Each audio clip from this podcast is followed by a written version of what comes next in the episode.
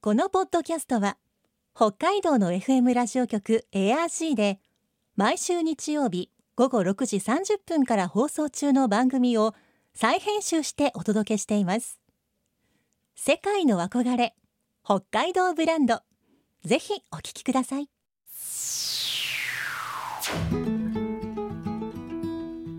今世界から注目される北海道この番組では北海道が世界に誇る自然文化産業などをピックアップ。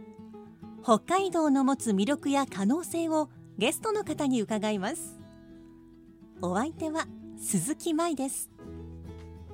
今回のテーマは阿寒湖アイヌコタンコタンとはアイヌ語で集落のこと。阿寒湖のほとり温泉街の中に阿寒湖アイヌコタンはあります。民芸品を販売するお店や飲食店が軒を連ねさらにアイヌ文化専用の屋内劇場などもあってアイヌ民族の文化を感じることができます。この阿寒湖アイヌコタンを舞台に撮影された映画「アイヌモシリ」はニューヨークやメキシコの国際映画祭で主要な賞に輝き高い評価を受けました。今週と来週は阿寒湖アイヌコタンに暮らすデボさんこと秋部秀夫さんにお話を伺います。今日のお話のポイント鈴木舞のマイポイントは宝ジェンヌ。世界の憧れ北海道ブランドこの番組はあなたの明日を新しく北海道創価学会の提供でお送りします今週と来週は秋部秀夫さんデボさんにお話を伺っていきますデボさんよろしくお願いしますはい、よろしくお願いします。まああの阿寒湖アイヌコタンについていろいろ伺っていきたいんですが、はい。まずはですねデボさんから自己紹介をお願いしたいんですがあは。まあ、秋部デボはい言ってますけど、戸籍上は秀夫とはい言います。で、子供の時にね、あの親戚がさ、秀坊秀坊って言ってたんだけど、私がね、火が言えなかったらしいんだね。あーそれでね、デボデボって自分のこと言ってたの。はいそしたら周りが全部デボになって。あで18で高校卒業した頃ね私の村ではもういい年なんだからデボっていうのやめて秀夫くんって言おうっておばさんたちが決めたんだけどーはい。秀夫くんって言って俺が返事しないんだって。あの、はい。気がつかないのさ。はそういうふうに言われたことあないから。もうすっかりもうデボデボデボデボ。に慣れてるので。そのうちおばさんたち怒っちゃってはい「デボこの!」って。でデボに戻っちゃった。そういうそれでね自分で始めたお土産屋もはい。デボの店にした。のうん。なんでかったらデボっていう発音ちょっと見当たらなかった周りに。うん。最近だったらなんかデポっていうねあの工場とかはい。製作っていう意味であるらしいけどもそれ以外ね似たような言い方なかったんで、うん自分のお土産屋だからちょっと他にない名前でいいなと思ってそのままデボにして最近はまあペンネームというかはい。演出したりええええ。踊ったり、まあ、こうやってラジオ出演する時は全部秋部デボはにい。統一してます、うん。なのでアイヌ文化に、えーこだわったアイヌの踊りの演出舞台の演出監督音楽それから彫刻そういうものをいろいろやってます。ので最近肩書きなんですか？って言ったらよくわからないんですよ、まあ、アイヌ文化の何でもや状態になってきて、うん。何とでも言ってくださいって言うんだけどどうしても肩書きって言われるとまあアイヌ文化演出家ぐらいにしとこうかなと今は思ってます。よろしくお願いします、よろしくお願いします。えっ、と現在阿寒湖アイヌコタンに住んでる方は何人ぐらいいらっしゃるんですか？今ね100人切ったんじゃないかな。うん。昔は200人いたりね120人ぐらいの時代もありました。うん。そのね200人の時代はね一家族にの3家族いや1つの店にね2家族3家族ぐらいいても大丈夫なぐらいねお土産って売れた時代があったんですよ。うん。しかもそういう人間がたくさんいないと対応できないぐらい忙しかった。うん。でバブル崩壊してから、まあ、何年前だけどあれ以来お土産で生活するってあまりね向かないみたいでね。う。ん。でそのお土産の木彫りってさ熊の木彫り。はい。それとニポポ。はい。それからね木彫りのペンダント。はい。こういったものがたくさん売れた時代なんですよ。うん。で今ね木彫りの熊はね売れない。うん。テレビが薄くなっちゃったでしょ？置けない。置けないのさ、はい。はあ。で今玄関にも置かないし、ええ木彫りの熊いる場所ないのね。で木彫りのペンダントって売れないのね、みんな貴金属になっちゃったそれとね木彫りのレリーフっていうのが売れなくなった。今ね、はい。マンションの壁に釘打てないんですよ。なんどくさい世の中ですね。ねえ。あとね一時期あの携帯電話が出た時ストラップが売れたの、はい。はいはいはいはい。今スマホってやつになったらねストラップ入れるこう紐つける場所ないのね。ないですね。まあテレビがこう熱くなれば多分飼ってる猫とかも喜ぶかと思います。そうだね。うんうん阿寒湖のアイヌコタンではアイヌの伝統料理なんかも楽しめたりするんですか？はい。うんとね食べ物屋さんが3軒ある。はい。でそこでねアイヌの伝統料理をそのまま出してる店と少し現代風にアレンジして出す店3軒ある。うん。それとは別にね古い劇場があの展示施設になってるんだけど厨房もあるのね。で今年からはい。アイヌ料理の体験教室っていうのを始めるの。へえ。でそこで実際に一緒に作ってでアイヌ料理ってこういうもんだよって紹介する事業がねこの9月から始まる、ううん。ん、そこにはね例えば鮭1匹でもさ頭の先から尻尾まで余すとこないよっていう話をしながらこれ4年かけて帰ってきたありがたい魚なんですよとかね絡めた話するわけ。はい。でその鮭を食べることだけじゃなくてその背景をお話しするとはい。美味しいわけよ。うーん。まあコロナ禍になってからは外国の方がちょっと来るのは難しくなってしまいましたが、これそれまではこうインバウンドの方の外国からのお客様とかも多かったんでしょうか？いや3割ぐらいはねいたような気したけどねうん。一時あいのことんでね中国語ばっかりの時あ ったよ一体ここはどこの国だと思うぐらいね。もう海外からのお客様こそすごいなんだろうなんかこう素直な目でっていうんでしょうかね。こう、うん。初めて見るものとしてあこういうところがあってこういう人たちがいるんだっていうのをすごい白紙の状態で受け止めてくれるような気もしますが。アジアの人はそうだようね、ん。ただヨーロッパの人はね16世紀にアイヌブームあったぐらいアイヌのことをよく知っていてはい。逆に予備知識が邪魔だったりす 邪魔になっちゃいます。る、うん。あのところであのアイヌコタンが、はい。まあそもそもどうしてできたのかこのきっかけについても教えてほしいんですが。実はね阿寒湖温泉にアイヌってあの古い時代ね明治大正昭和初期はね2家族しかいなかった。私のひいじいちゃはい。んが1家族。それからねもう一家族ねボッケっていうねあの硫黄がボコボコ湧いている地面が暖かいところにね天然の床暖ではあ暮らしてた。はい。その2家族だけだったのね。うん。でそこにね、えー前田正奈っていう人があの北海道庁の前は明治初期はね開拓使はい。というふうに言ってたのね。でそこのね高級役人になったんですよ。はい。で退職の時に退職金ってないわけよ国に、はい。北海道も。はい。それで代わりに土地をねくれるということ。でその時に阿寒湖温泉地帯を見て知ってたもんだから、はいここをぜひ欲しいと。うんでね前田正奈っていう人は日本中にね産業を植え付けて歩いてそれぞれの例えばねあの製紙工場を作ったり、あと織物工場を作ったりいろんな県にね産業をつけてでその日本の国のあの工業化産業化にね貢献した人だった。はいで木を切るってこともやってたわけ、うん。木材って必要ですから。ところが阿寒湖はね切らない森にしたい。へえ。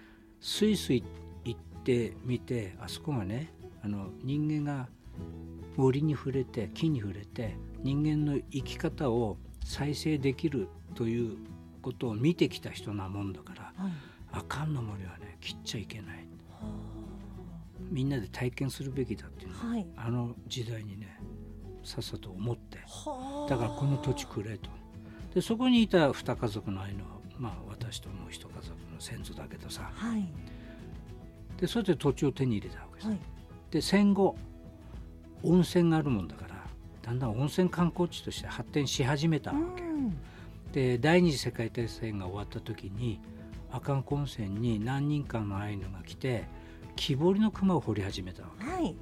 そして大手の、まあ、日本人が経営するお土産の前で熊掘りさんっていう言い方したんだけどそこでまあ客寄せで掘るわけさ。はい。そうするとお客さんが集まってくる。でその掘った木彫りを店が買い上げてくれるわけ、うんうんうん。まあ、例えば1,000円で掘ったとする。はい。で1,000円で店に収めるよね、はい。で乾燥させて黒い色をつけてワックスで磨いて観光客に売るわけよ、はい。で1,000円のものがね1万円にもなるわけよ。価値が上がるからね、はい。仕上げちゃうから。その手間もあかかるからね、それを見てるとさだんだんああいうの面白くなくなるわけよ、うん。で自分で売りたくなるわけはい。そうこうしているうちに地主である前田光子さんっていう方がね、三代目の園主だったのね、はい。前田一方へのね。その人がどうだと。ああいうの集まって自分たちで掘ったものを売って自立自営してやらないかと。そのために私は土地をね提供するからどうだっていうふうにね地元にいたああいうのに声かけたら「いやそれは嬉しいやりたい」っつって。そして最初はね3軒はい。から集まってアイヌの村づくりを着手したんだけど最初の土地の契約はね昭和31年うんになってる、集まり始めたのはね昭和27年8年ぐらいからぼつぼつ集まり始めたんだけど、はい。正式契約は昭和31年。でね23年でね30件になったその話を聞きつけるわけじゃない？親戚とか、はね土地があるから来いよって、んうんうん。あの次男坊三男坊これ後取りじゃないから、はい。遊んでてもしょうがないんで仕事のない時代だから。でアイヌ民族ってね仕事なかったの。うん。アイヌ民族にある仕事って危険な炭鉱夫漁,、ね、漁業そんな仕事しかない時代だから。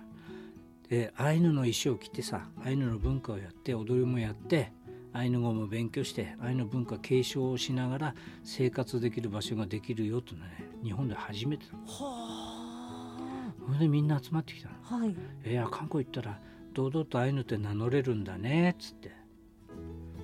それで集まって戦後できたいわゆるね観光商業がきっかけで集まったんだけど、うん。目的はさアイヌの文化継承保存発展それと自立経済。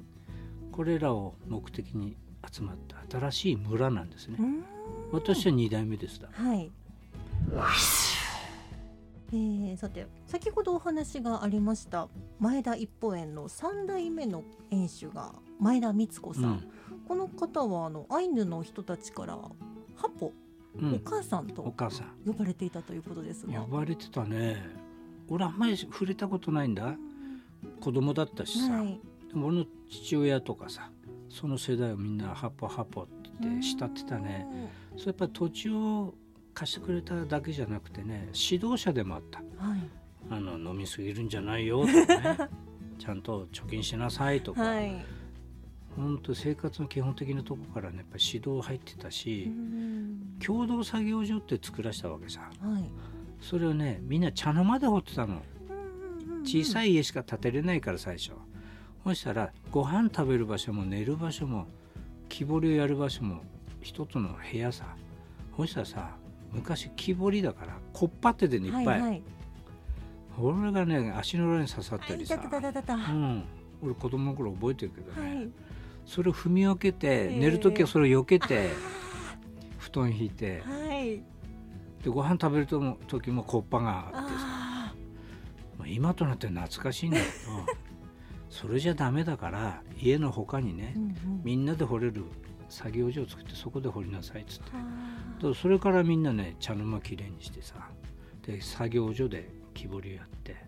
でそういうね生活改善指導もやってくれたお母様的存在ではい。しかもこの人ね宝塚出身だった。だはからアイヌがさほど重要だと思っていない時代のアイヌの伝統儀礼とか舞踊をねあはいあなたたちの素晴らしいものがあるんだからちゃんと守り伝えなさいって言ってくれたから今の阿寒湖がある。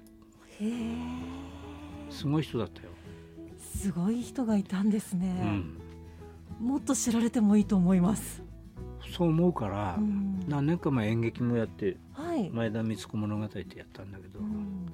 地元では受けたよ 地元のまさにもう基本を作ってくれて育ててくれた人ですもんね、アイヌコタンだけでないからうん。ね阿寒湖温泉の町自体もはい全部の面倒見てた、あー。すごい人でした。まさにこう大きな存在でお母さん。そうなの。うん。アイヌってね年下でも尊尊敬するとお母さん他人でもねお母さんって言ったりね。姉っていうの。姉さんってはい、アイヌ語でクーサポヘーって言うんだうんクーったら私はい、サポと姉ヘータだよっていう優しい言い方するんだけどいやこれさ復活させたいよねあのどさんこで。本当ですね。で私の妻は四国出身なんだけど、はい。怒ってたよ。お姉さんって言われた時。あそうなんですか？私あの人の姉さんじゃない そういうと説明不足だったなと思って。まあそう住んでるうちにこうねこうね、うん。身につく染みつくものですからね、そういうのって。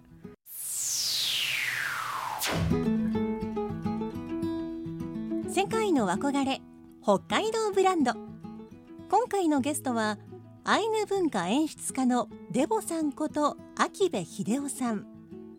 今日のマイポイントは宝ジェンヌでした私阿寒湖アイヌコタンにはずっと昔からたくさんのアイヌの人たちが暮らしていたのかなとなんとなく思っていましたがそういうわけではなかったんですね。アイヌの人々が働ける場所を作り伝統舞踊や儀礼文化や言葉などを継承しながら生活できるように働きかけたのが前田光子さん。元タカラジェンヌでやがて阿寒湖温泉の町全体のお母さん的な存在となった。こんな人がいたんですね。来週は阿寒湖アイヌコタンの体験観光や舞台。そしてデボさんも出演した映画アイヌモシリについて伺います。さてこの番組では皆さんからのメッセージをお待ちしています。番組の感想やあなたの思う北海道ブランドなどぜひお寄せください。クオカード3000円分を毎月抽選で1名の方にプレゼントしています。詳しくは番組のホームページをご覧ください。北海道ブランド。